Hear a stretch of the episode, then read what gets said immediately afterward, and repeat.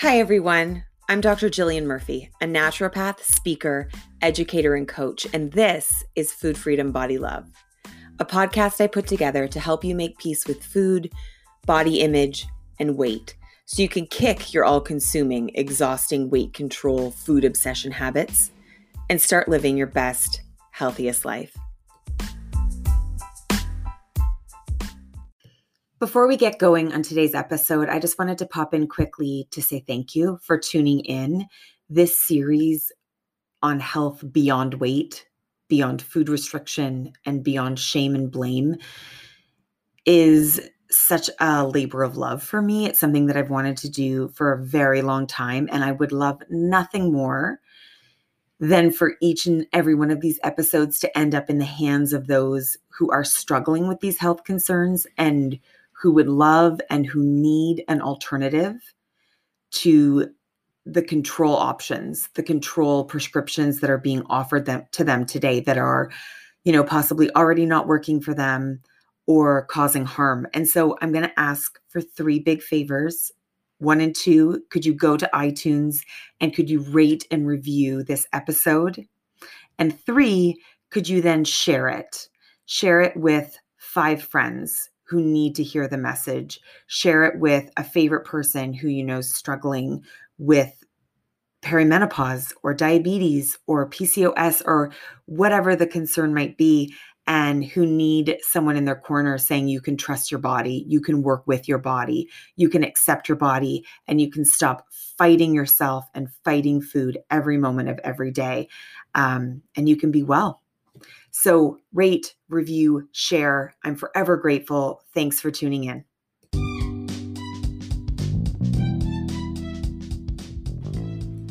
Today, I am thrilled to bring you an amazing episode about PCOS, polycystic ovarian syndrome because there are so many myths about the diagnosis of PCOS and the treatment of PCOS.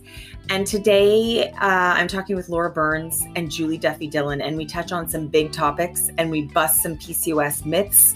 Spoiler alert cutting carbs is not the only solution, it's not even a mediocre solution for PCOS. And uh, like I said, I just couldn't be more excited for you to learn from both Laura and Julie and to hear how these two powerhouses have come together to look at PCOS in a whole new way. So, to introduce them just a little bit more, Laura Burns is a fierce, fat feminist advocate of body positivity and fat liberation. As the founder of Radical Body Love, she helps folks heal from body shame and oppression so they can empower themselves to live the life they deserve as a fat Asian woman in recovery from binge eating disorder and living with PCOS, a chronic illness, Laura knows the daily trauma of living in a marginalized body and uses this experience to help others in similar situations connect with themselves in more compassionate ways. Um, accessibility, trauma sensitivity, and body autonomy are her guiding principles. So, so good. Julie Duffy Dillon is a fat positive registered dietitian, eating disorder specialist, and food behavior expert, partnering with people with PCOS on their food peace journey. You can hear her on her weekly podcast, Love Food, and you can learn more about her work, including courses for PCOS at juliedillonrd.com. And today, they are coming together here, uh, as I've said, to talk about looking at PCOS in a whole new way. So let's go. Hi, Julie and Laura. Thanks for joining me today. Thank you. It's so great to be here. Yeah, I'm really excited to have you because this um, this series is about exploring health beyond weight and beyond food restriction and body shame, um, and really looking at some health concerns and health conditions um, where there is a lot of there's a lot of recommended food restriction and weight loss and blame and shame. And with pcos this comes up a lot. And so i was so excited to have the two of you of, of um, if you if you aren't already following julie and laura on instagram you should be pcos body liberation. Um, just to talk about that so do you guys want to just tell people a little bit about how you came to this work and the way that you do it? And um, we'll just go from there. Who wants to start Laura, why don't you start? Okay. Is that okay? Yeah, that's great. Um, so, uh, oh my gosh, where do I start though? I guess I found Julie's work when I was diagnosed with PCOS. That's a good place to start. Um, and I was floundering, and I just really, I was given very little information from my doctor aside from uh, you should lose some weight, you should get weight loss surgery, here's some metformin and some birth control. Uh, come back, at, you know, when you want to try to get pregnant. And uh, which is, as I have learned over time, a very common introduction. Um, and it was not a great introduction to having PCOS. And um, it just built upon the lifetime of diet culture and uh, body shaming and fat phobia that I have already experienced. And so um, that is where I started researching about PCOS and trying to find resources and experts. And I found Julie and I found her work, and it really helped me so much. I'm always talking about how Julie like changed my life. Um, and so, you, you know, going through her course was really helpful for me. And then I had contacted her about working together and uh, luckily she said yes and so like, we've been hell yes so we've been yeah, uh, building the, the, heaven you guys we've been building the community ever since then. Mm-hmm. julie do you have a alternative version? No that's um like well in, in my experience you know i w- had been working as a dietitian for maybe five or- and i just kept meeting with people with pcos even though i really wanted to work just in like food behavior and eating disorder recovery i was kind of thinking i wouldn't do anything with any other kind of like conditions or symptoms or, or syndromes or diseases. And people with pcos kept coming to my office with eating disorders and i'm like what's up with this? And so um yeah i got really interested in how to help because i noticed nobody else was. And i'm like there's so many Right. people struggling. Yeah. And um, at that point i was definitely invested in non-diet approaches because i was like oh diets are really harmful. And what is this fat phobia thing? Oh my goodness this is awful. And it's so entrenched in the pcos world.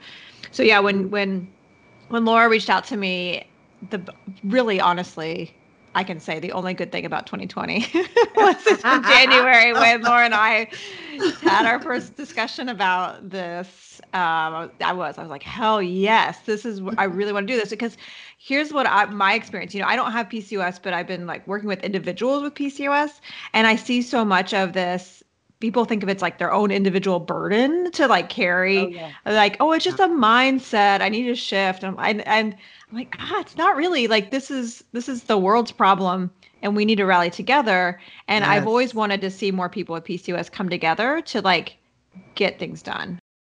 Change what's happening in the world to help advocate for better care for more people with pcos so so that's why i was a hell yes Well, yeah, I mean, I think with so many um, female or female associated hormone issues, there's often really not a lot of information or research or understanding, and then the advice is is often based on not a whole lot of actual evidence, right? Um, so I find it really interesting. So you found um, you started working with PCOS after you'd found sort of the anti-diet, body positive movement, right? And then for you, Laura, I, what I, I always find so interesting. So when the doctor gave you that advice, did you immediately know like this isn't for me, or Oh. did you try it on for size a few times before you were like, okay, this isn't working? Like, what was that journey Oh. for you? Yeah, no, I immediately knew uh, that it wasn't for me because by the time that I um, went to the doctor, I already pretty much knew that I had PCOS and I had been working in anti diet uh, body liberation circles and the movement for a long time. Um, and so I was a little better positioned than a lot of newly diagnosed people to be able to say, this is not right for me. I'm not going to take, I'm not even going to touch the business card for the weight loss surgeon that you're trying to give me. I'm going to, you know, advocate for myself the best way that I can in this moment, which admittedly for me is a very big challenge. I'm still working on that. Um, but yeah, so for me, I already knew in that moment that it wasn't right. And that's why it was like even more upsetting because I already knew this is not right for me. And you're giving me nothing that is useful. And I'm going to have to figure this out completely on my own Mm-hmm. um, Yeah. which is like such a terrible way to send somebody off into the world with a new diagnosis. you know, it, uh, one of the things on my list actually that I wanted to ask both of you because advocating for self is incredibly hard. Um, it's a, it's an incredibly challenging thing for most people. Um, and so, yeah, just any advice, even if it is, I know, I know you said sort of it's it's a challenge for you, how you worked your way through that, how you manage it. I mean, for some people, I'm like, you can just literally be quiet and leave if that's all you can muster. But I just don't know if there was anything more um, active that you did.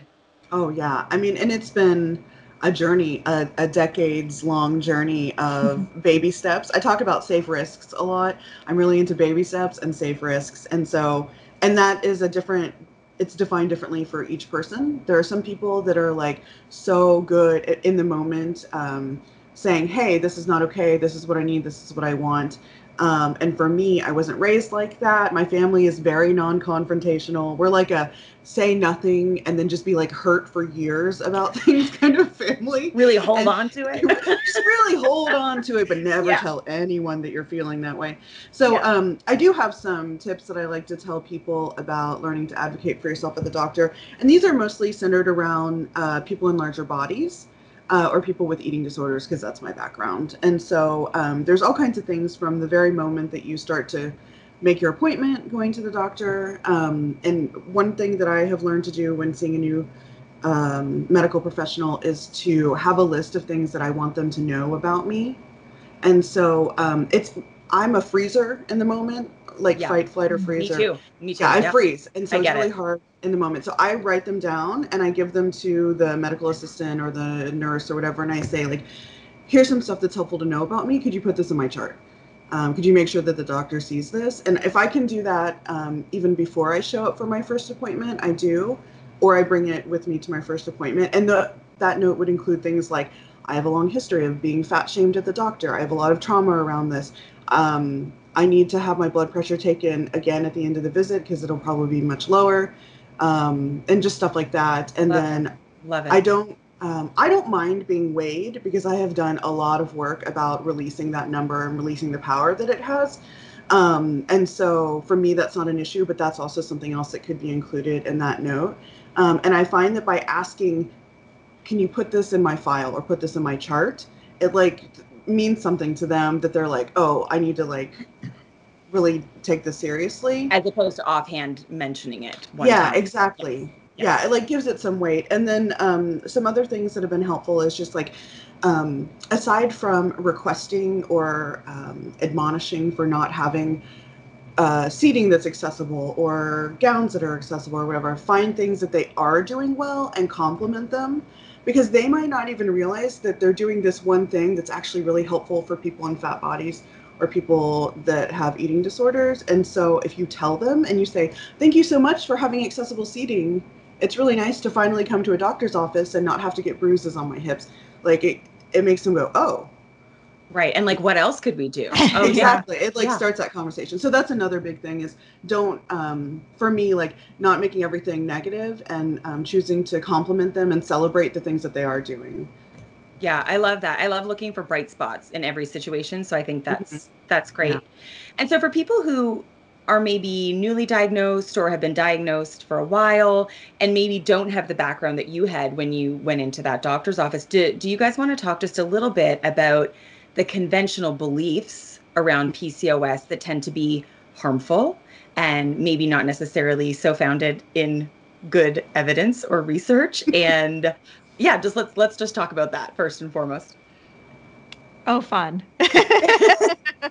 um, i'm happy to start and yeah. laura definitely chime in um, for the things i miss but the thing i think about are like the big myths or things that people are told um, that are not true by medical providers, healthcare providers, family, friends, is that they cause their PCOS. Mm-hmm. Um, and many people are told, yeah, you gained too much weight, and that's why you're here with this PCOS thing, or um, you ate too much of XYZ that caused this chronic condition that may make you no longer be able to have children. Yeah, it's your fault.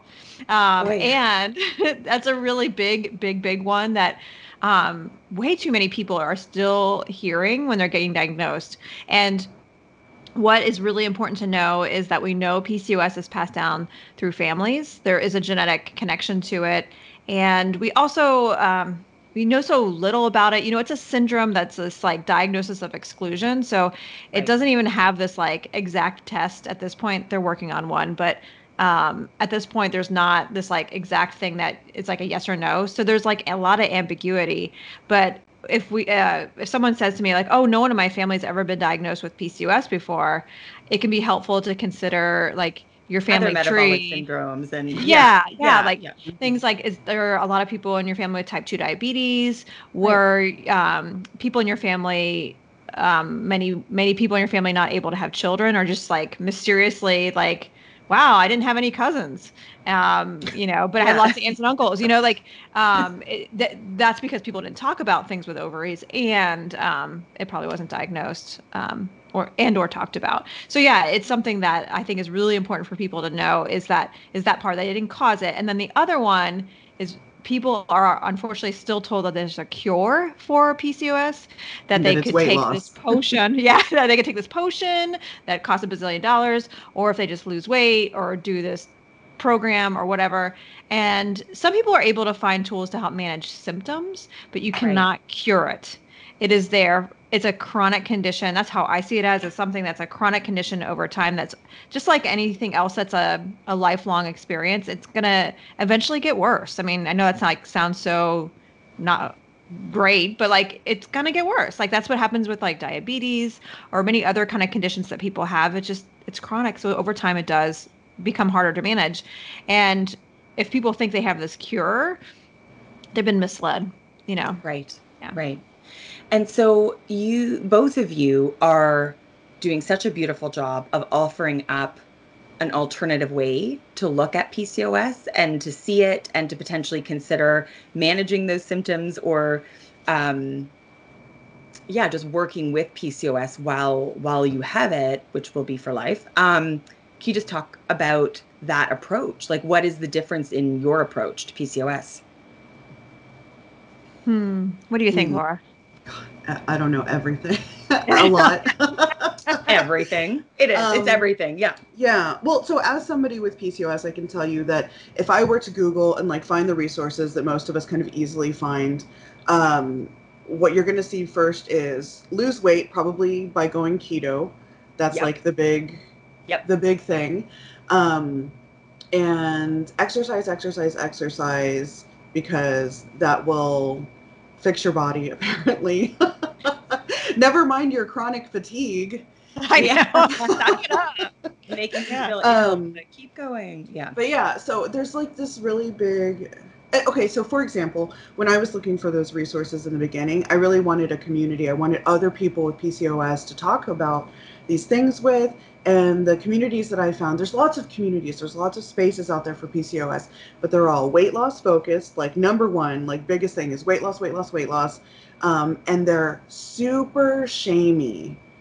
It's like everyone gets together and feeds into this shame spiral they're shaming their bodies. I hate this. I hate this. I hate this. I'm disgusting. I have to change everything. And they're symptom shaming, which feels so bad. You can't control what's happening. You can't control hair growth, hair loss, uh, dark patches on your skin, cravings, like all this stuff. Like it, you're not in charge of this, but people shame themselves as if they did have control. And if they would only have more willpower and discipline, they could really control these things, which is exactly the same stuff that you hear in diet culture, right? Yeah. So it's all wrapped up together. And so Yeah. the the work that Julie and I are doing together is really bringing number one, actual, real, factual information that comes from Julie, and then um, the body liberation side of things, which is uh, embodiment and mindfulness and really finding that connection with yourself so that you can take the science and the facts from Julie and apply them to what you're actually feeling. So, like, I think a really good example of this is when Julie talks about cravings, um, specifically like carb cravings, because Yeah. Um, when you have PCOS, a lot of times, like, you will intensely crave carbohydrates like pasta or um, sugar. It's usually like a sweet or a savory for people. Um, but it feels like I have never craved something like that in my life. Um, and in the past, I just thought, oh, I'm so undisciplined. Because I can't let go of that, I can't release that. But you know, learning from Julie, it's like, hey, that's your body telling you something. And so the embodiment side comes in and says, if you can learn to listen to your body. Okay, I'm feeling like really cravey for pasta. That's my personal one. Um, you know, like, can I connect with my body? Can I listen to what it's saying? What else am I feeling? You know, what else is going on with me? And from there, like figuring out, you know, here here's like three things that I can do in this moment just to help me feel like more at ease and to find some peace with my body. And that is like completely anathema to what you find in the other communities because it's all about blame and shame and negativity and right. like and the, and the craving is, is, a sign that your body's doing something wrong as opposed to your that body you're doing information something wrong. and you're doing yes. yes. Yes, Mhm. as opposed to like your body's giving you some great information. How can you nourish yourself through this in many ways? Oh, I love that. I would Yeah. love to add something to that too. Is that okay? Oh, yeah. Yeah. Okay. um, because you know, hearing you talk about that, Laura, the thing that I think of as like a theme is that we want people with PCOS to reclaim the expert role of their body. You know, Mhm. they're told that like they can't trust their body, they need to just work harder and and um, it's gonna hurt, but just do it, and we know better. And um, Laura and I are like, no, like it's your body. You're in charge of your body. Um, and here are some tools that may or may not help, but like experiment with them. And you'll you get to decide what you want to do. You know, you get to decide what what you want to do with that, if anything. And and then also the part like it's not this individual's like thing. It's it's really this cultural experience, like helping someone to live in a world that is telling them their body is unacceptable like that's just not someone's like gonna have to do their own body image work to like be able to to live with. It's something that like you need to um, connect with other people who are doing this together. And um, i think together we are seeing so much like power and um, and again advocacy happening because people are coming together and like rejecting diet culture together which um, is so Oh, So I love that. You know, Yeah. one of the reasons I I've wanted to do this series for a really long time, but I was nervous because I was nervous about it feeling like individual pressure to solve your individual health problem and how to do that better.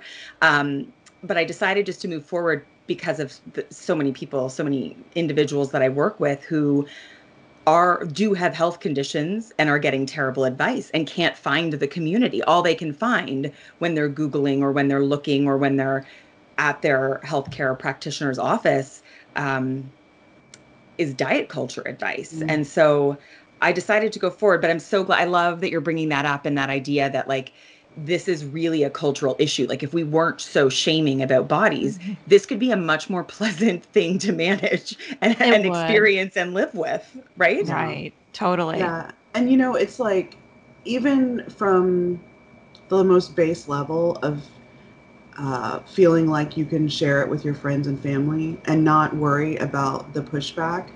You know, like diet culture so permeates every part of our lives and and everyone has like really drunk the Kool-Aid, you know? And so they really truly believe that what they're saying is like the truth and they want the best for you but I hear from so many people, and Julie, I I would imagine that you do too, that they don't even feel like it's safe to talk to like their mom or their sister or you know whatever their friends and family about it because when you are the one person moving away from diet culture and everyone else is still like within the fold. Mm. um it's so isolating and scary and it's it's hard. Like you're still like oh okay i'm trying to reinforce this and like you know having somebody that you love and trust so much like coming at you with but i care about your health and and like i believe this is true and blah blah blah and it's like all that coming at you it makes you it, it teaches you that it's not safe to talk about things and so then that stigma of having something like pcos um, which often happens uh, with people in larger bodies, right, who already deal with that stigma and the trauma of being in a larger body. It's like, what do you learn over and over and over in different scenarios? Is like that it's not safe to talk about it. It's not safe to reach out and connect. And so um, then you do, and you you know find those negative body shamey diet culture communities. so um, the like a burgeoning movement of anti-diet PCOS solidarity that I see happening in our community and like I see, you know, more of it starting to happen like on social media really because that's where I spend most of my time. um it's like so heartening to me because like I just don't think that that has existed before and I think that there have been like pockets of these communities or pockets of people who were, you know, trying to be that little island in the sea of diet culture. Yeah. Yeah. The one the one area I this is a bit of a tangent and I can always cut it if it doesn't really work, but the one area as a practitioner I still am finding a really like I'm starting to find more diabetes pockets, PCOS pockets, perimenopause, like a lot of the things that I'm bringing on to the to the podcast. Um, fatty liver disease, I'm still really struggling to mm. find resources and anti-diet practitioners and communities. So just I'm putting it out there that if it crosses either of your paths, Oh, it does because um, it's really common in PCOS. Does it? Oh. Yeah. Can you talk about it a little? Will you just sure. let's just bring it because I really, really wanted to have somebody on the show to talk about it. Yeah. Um, and I just struggled to find someone. So if you just want to talk about that for just a minute, and then we can yes. and back. I'm like, oh, there, there's probably someone who knows a lot more than I do about it. But I've happened to have probably a half a dozen clients who've experienced it lately, um, which is weird. You know, sometimes these happen in clusters, but um, but yeah, uh, people with PCOS are at higher risk for the non-alcoholic fatty liver disease, mm-hmm. and um, it's because of the high circulating insulin levels. Um, over time things like triglycerides are higher and the body's you know just the inability to be able to break down carbohydrate because of the higher circulating insulin levels um, and and also i would also put on there too like the the chronic dieting, how it's stressed to just eliminate carbohydrates, doesn't over time really help insulin levels come down. We've seen that in research many times. And so there's just, it ends up happening for a lot of people anyway. And then with the push for dieting too, I think it's going to happen more often.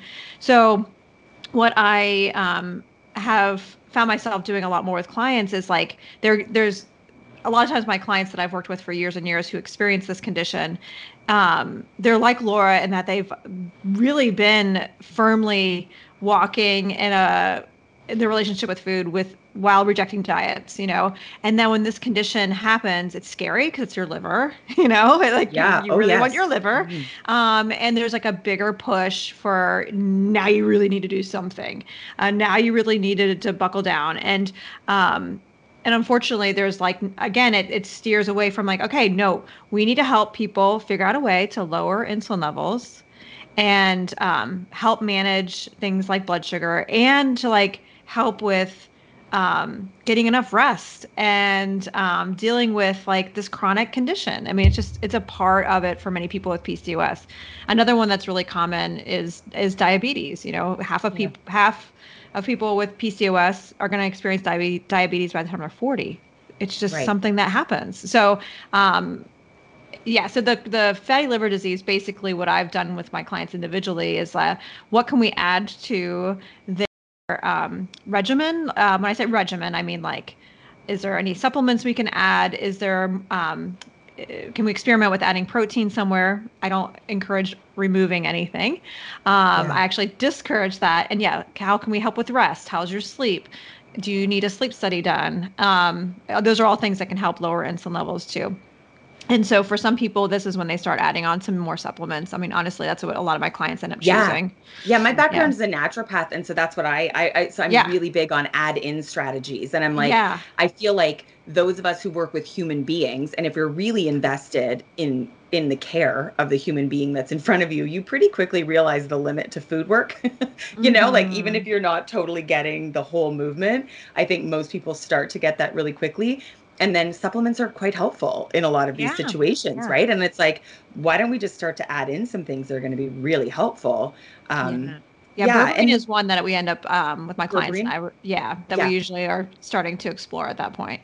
Um, yeah. So I don't know as a naturopath if you have any other ones that you recommend, but yeah, there's a few PCOS ones that I really like. But yeah, yeah, I just I love this idea of of adding in and also looking at all of the many determinants of health as opposed to like it's so interesting how the moment there's a diagnosis, everything gets hyper focused on food and exercise and everybody forgets there's like stress and emotions and relationships and and the other layers, the race and the gender and the sexuality and the, you know, um sleep and just all of the things that play into how how well we're going to fare with something right? It just gets so focused on food and exercise. But with that with that said um, it sounds like you do a little bit of food work like just a little bit. How and, and you've kind of already talked about it but how do you approach that? And laura how do you or do you how do you work with food um, in your life or if, if you do at all? So how i um, do the food part well um, I have kind of like a, I almost kind of see it as layers in my head. But whenever yeah. I'm talking to someone with PCOS, I always want to make sure, first and foremost, are they eating enough? Yeah. Um, and most of my clients have told me no one's ever asked me that before. like, because uh, um, if they're in a fat body, uh, people have let me know that the assumption is, of course, they're eating too much. And I'm like, no, no, no. Let's make sure you're eating enough because not getting enough food is something that we know from research that um, leads to higher insulin levels and higher in, uh, inflammation levels, which are two things you don't want to be higher or you want to like work with if you're trying to do a little bit of management with your symptoms of PCOS. Helping to lower those is something that you you know can help. It can help improve ovulation and um, energy levels and all that other stuff. So um, yeah, making sure you're eating enough, and then from there, I do help um, people f- connect with some supplements. Um, one is a inositol that I recommend, and an, yeah, an omega three supplement. And then after that, it's um, you know you probably need more protein. Um, I don't know exactly how much. Let's um, let's dive in to figure out for you if this is a tool you want to experiment with. Um, I don't want you to remove anything. I'm not saying cut out carbohydrates or sugar. I know that's what you're hearing, but I don't do that, or I don't recommend that. But um, sometimes you can add protein in, in places um, or just overall. And it's something that I've seen help people's insulin levels come down and ovulation improve and things like that. Energy levels, cravings change. And, um, and those, you know, those are the big, those are the biggest uh, blocks that I, blocks meaning like, not like keeping me in the way, but just like the big things that I kind of consider as I'm starting to work with someone. Those like are the, the foundational blocks. Foundational. Yeah, yeah, yeah, yeah. That's exactly it. yeah. And do you have anything to add, Laura? I mean, I know that um, in the work I do anyway, there's always going to be individuals where food, working with food, all we can do is just establish a healthy relationship with food, right? And that in and of itself, it's enough and it's all that can happen. Um, but I don't know if you want to add to it, Laura, if there's anything that you do do or anything that's been helpful. Yeah, well, um, and so I kind of see two sides of this is like what has been helpful for me and how do I interact with other people around food and like try to help them. And for um, a while, I was doing individual coaching, and so there's a lot more of that in this. And so now there's less of that, but it still is like really just wanting to support people as they're moving away from diet culture, or even if they've moved away from diet culture, you know, we still live within diet culture, right? Yeah. And so I always I always talk about like swimming against a stream, and if you stop swimming, then you get taken by the current and so um, a lot right. of the things that I talk about with people is like, how do we continue to affirm? How do we keep swimming, affirming that um, that we know our bodies the best? That, like Julie said, like we're the we're the experts on our bodies, um, and to listen to. Are you hungry? Did you eat and you're still hungry? That's okay. You're allowed to still be hungry. Like, you don't have to question it. yeah, and that's like such a basic thing. But for people like me, um, who have similar experiences, like in a fat body or with eating disorders or um, getting PCOS and being told to diet, you don't, you're not allowed, you're not given, you know, freedom or permission to trust your body. So um, I spent a lot of my life not knowing if I was hungry because yeah. I, I literally didn't know if I was. I was like, my stomach hurts. I don't know if I'm hungry or if I have a stomach ache because I also have IBS. So I'm like, I don't know what's happening in my body. But I, I even now still will go, okay, what am I feeling? And I'll be like, oh, I'm hungry. And it's like this holdover from that. So I do um I do support people in that in those ways, which is really it goes back to embodiment, um, being present, noticing, being mindful, um, and giving yourself permission to eat food, to enjoy food, to not moralize about what food is good and what food is bad. Um, yeah, and then so for myself, I do all of those same things, and um, really like so the for the past couple years, like um, I've really been focused on just eating enough food throughout the day. And so that's like my personal thing. And so I talk to people about that also. But that goes back to what Julie was talking about is like, are you eating enough? Um, and even somebody who isn't a super fat body is not necessarily eating enough. And so yeah, I definitely. That that's definitely. really important to talk about. I'm so glad Julie always brings that up and um, puts it out there into the world because I, growing up, literally no one in my life has ever asked if I uh, am eating enough food. Right. Right. Yeah, I just, um, I'm an, uh, an, finishing my associateship with Ellyn Satter, so it's an, another competence trust-based eating model, and listen to this great webinar with Libby Jackson, who does eating disorder work, and uh, it's so amazing to hear, you know, when it comes to recovery, that like something biological like menstrual threshold can happen at uh, BMI correct. I'm doing this in quotes, you know, uh, quotations correct weight. But menstrual threshold like when a when when a when a period might come back for an individual for example um, can be totally different. It can be it can be so much higher than what our bmi scale would tell us. And that means that that's the correct place for that person maybe even 10 or 20 or you know like even a higher weight for that individual and to actually have somebody in the eating disorder world present that information that there can be a problem at many different weights and there can be recovery at many Mm-hmm. different weights and that that's all normal that that's that's it's happening right Yeah, and That's what a shame affirming. too. Yeah, Yeah. it's a shame too because people with PCOS, there's definitely a higher um, incidence of eating disorders.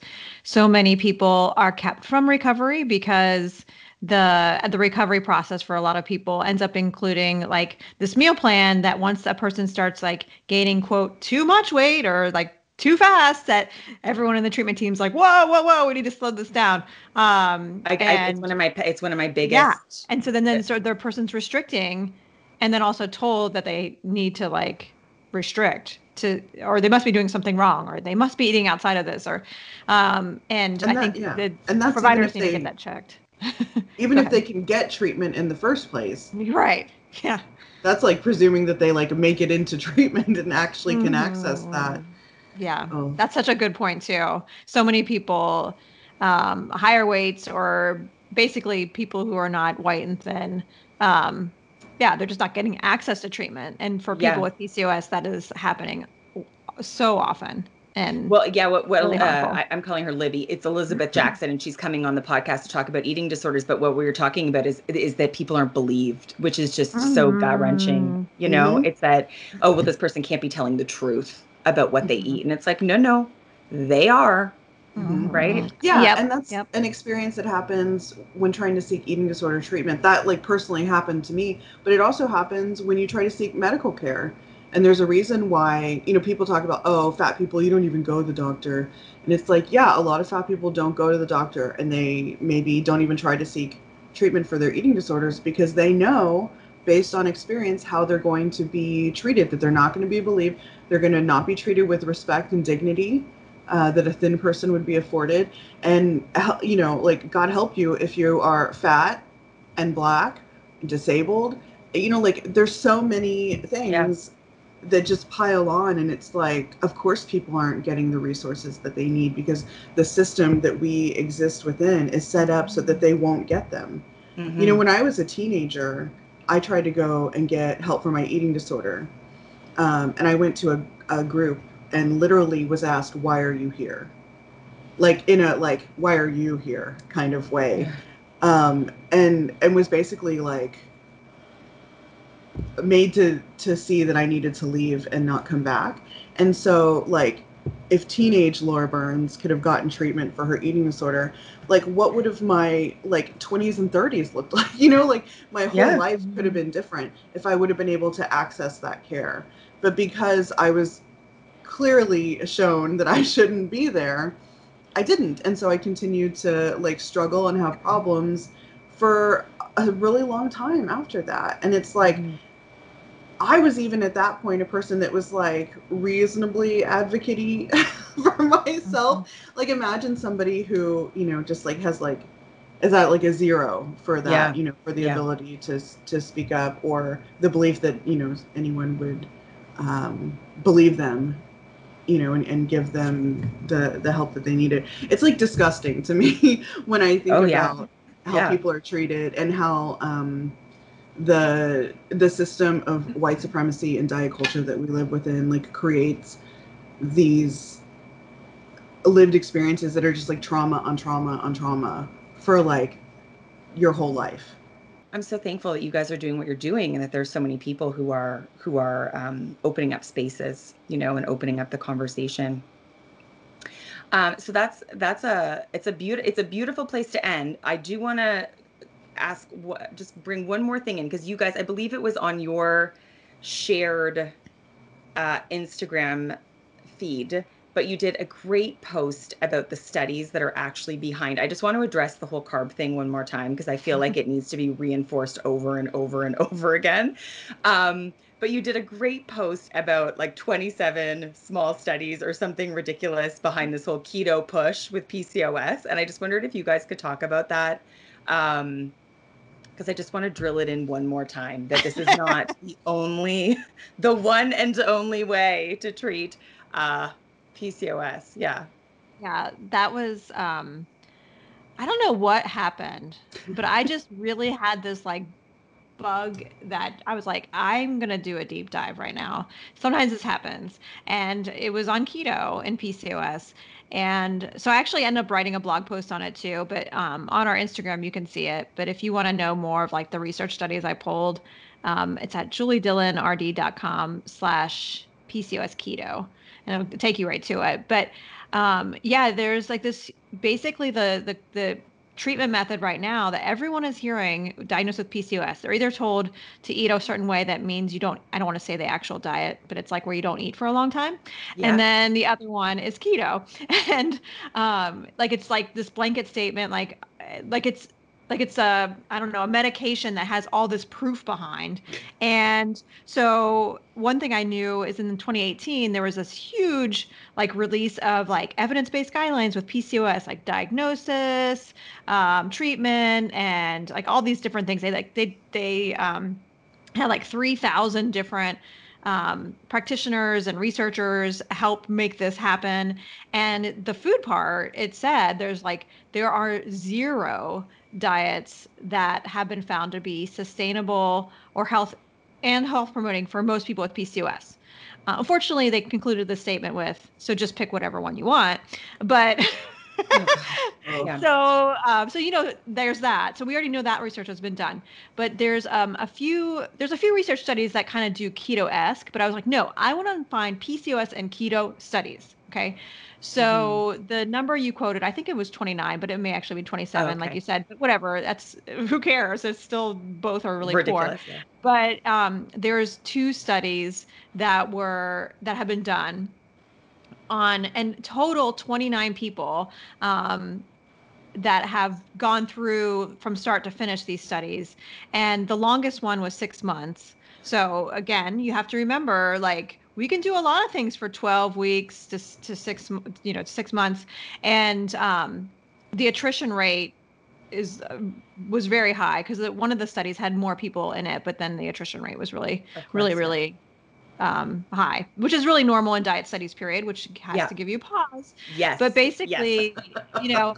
it shows that it does something like keto does seem to do something for like egg quality um what else Uh, lowers insulin levels and inflammation levels in the short term but so do every other diet under the sun.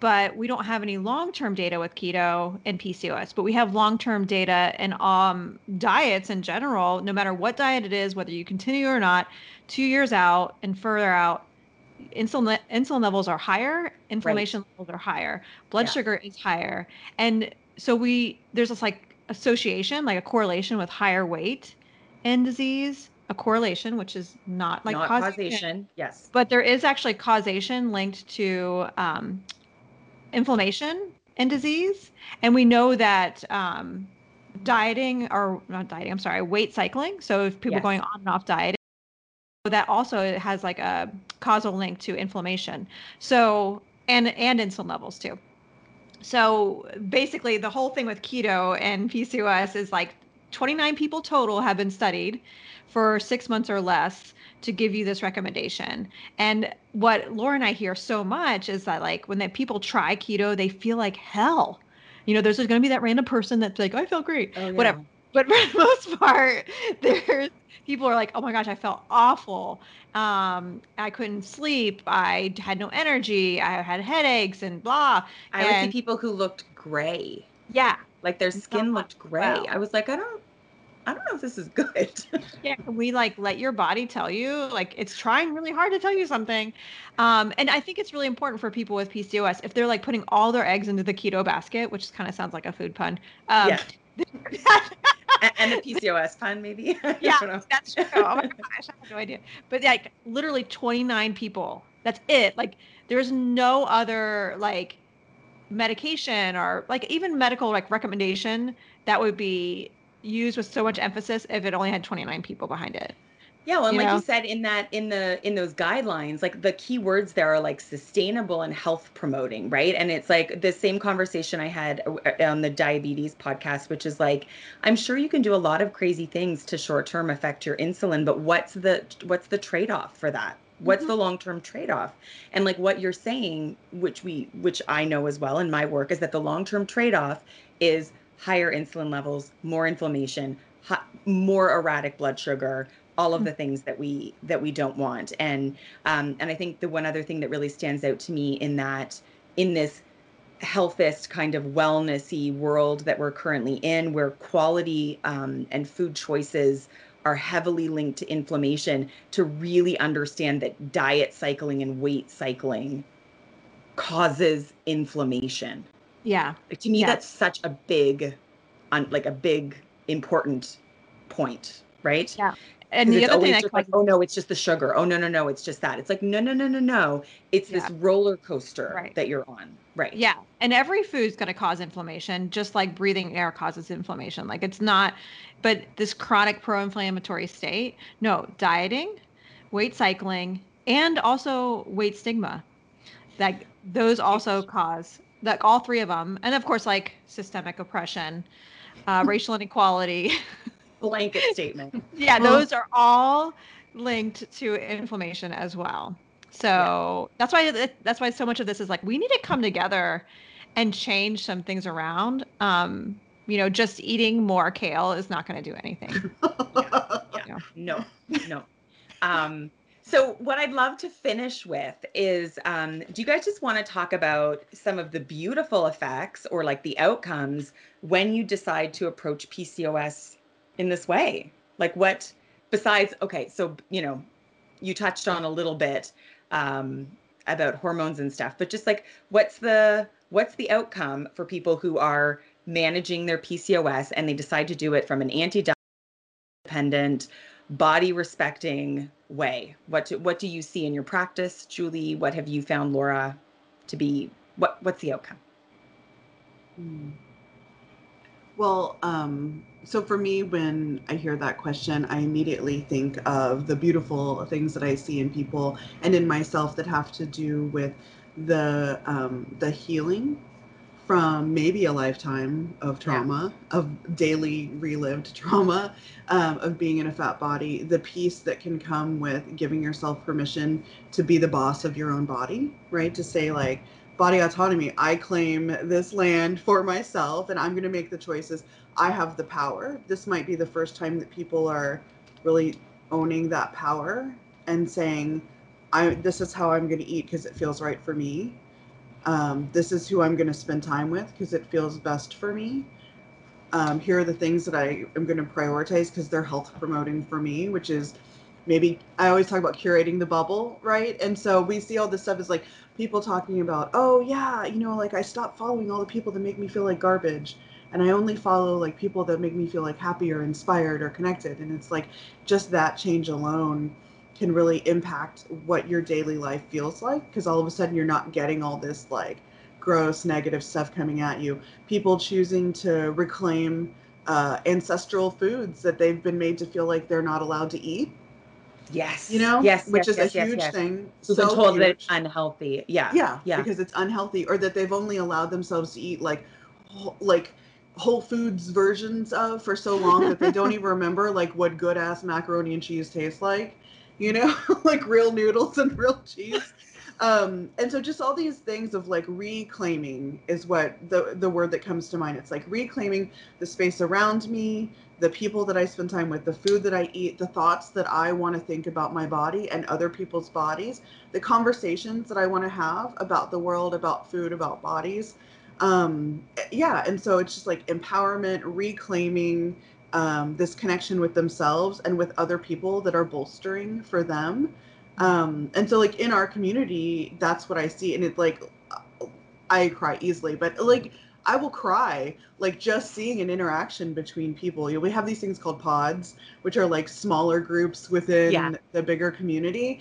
And like when we're on a um a call and they're like, "Oh yeah, I have the best pod," blah blah blah, and I'm like, "Oh my god!" I love it's it. just like people Very with joy-filled.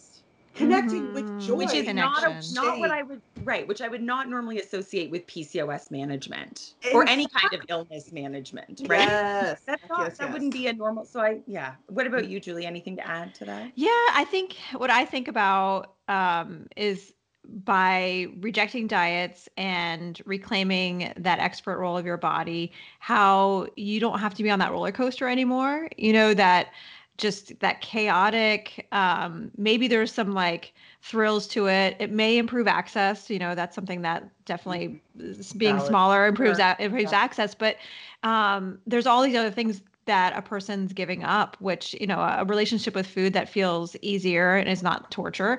Um, and then also when a person is having to diet and fight their body, um, that means that they're not able to engage in all these other parts of their life, like Laura was talking about, like relationships and connection and joy and pleasure. And so I think of it as like a holistic kind of experience where you're actually um, all the different parts of you, whatever you decide for you is like either wellness or health or whatever, whatever you want to describe, like for you, what you want your life to look like. It's like including all the pieces.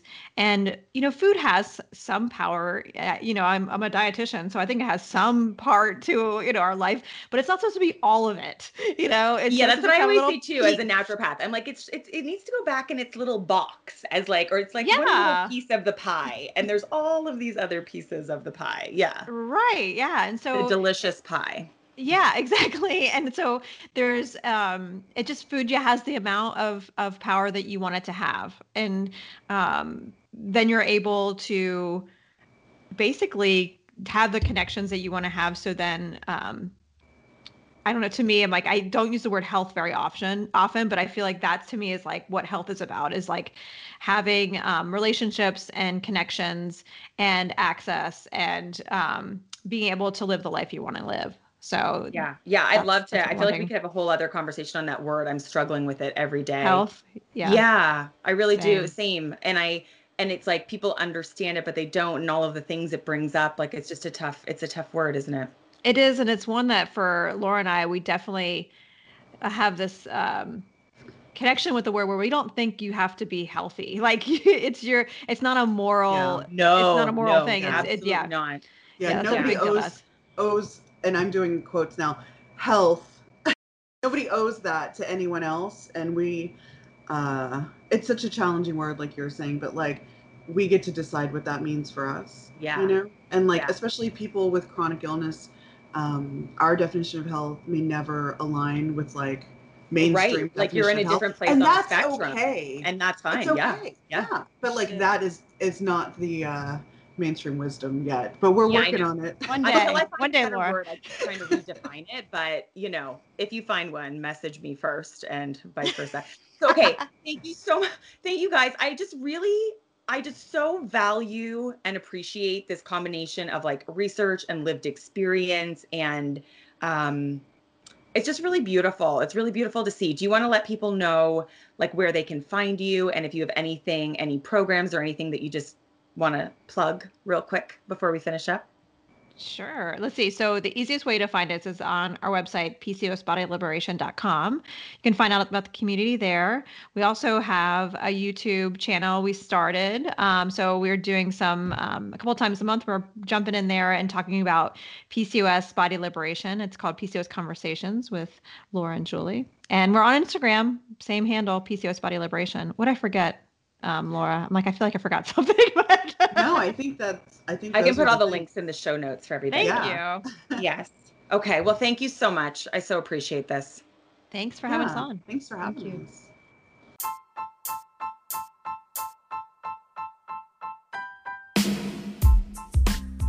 First up, have you rated and reviewed the show yet? If not, please go to iTunes and do. It really means a lot to the show and it means a lot to me. Second, have you shared this podcast, this series, this show in particular with a friend or family member who might need it? If not, again, please do. Uh, there was so much magic and juiciness and intelligence in that episode and in all of these Beyond Weight episodes. And we really do want to spread the message far and wide that there are better ways to manage these conditions that have been, um, you know, named lifestyle conditions. The biggest takeaway for me in that episode, and there were many, but the biggest is how much more joyful and peaceful and manageable it can be to live with PCOS or any chronic illness when we're committed to looking at bodies compassionately and working with our bodies instead of fighting them. And that's not to say that it's easy or to oversimplify or trivialize the experience of living with a chronic illness, but just to suggest that dieting and shaming your body is only making it worse. So please share, rate, review. Um, yeah, I think we're, you know, uh, all of the people that are coming on this episode are really trailblazing. They're forging a new path when it comes to illness and the word health. Um, and I'm so glad that you've been along and are continuing to be along for the ride. So until next time, have a wonderful day.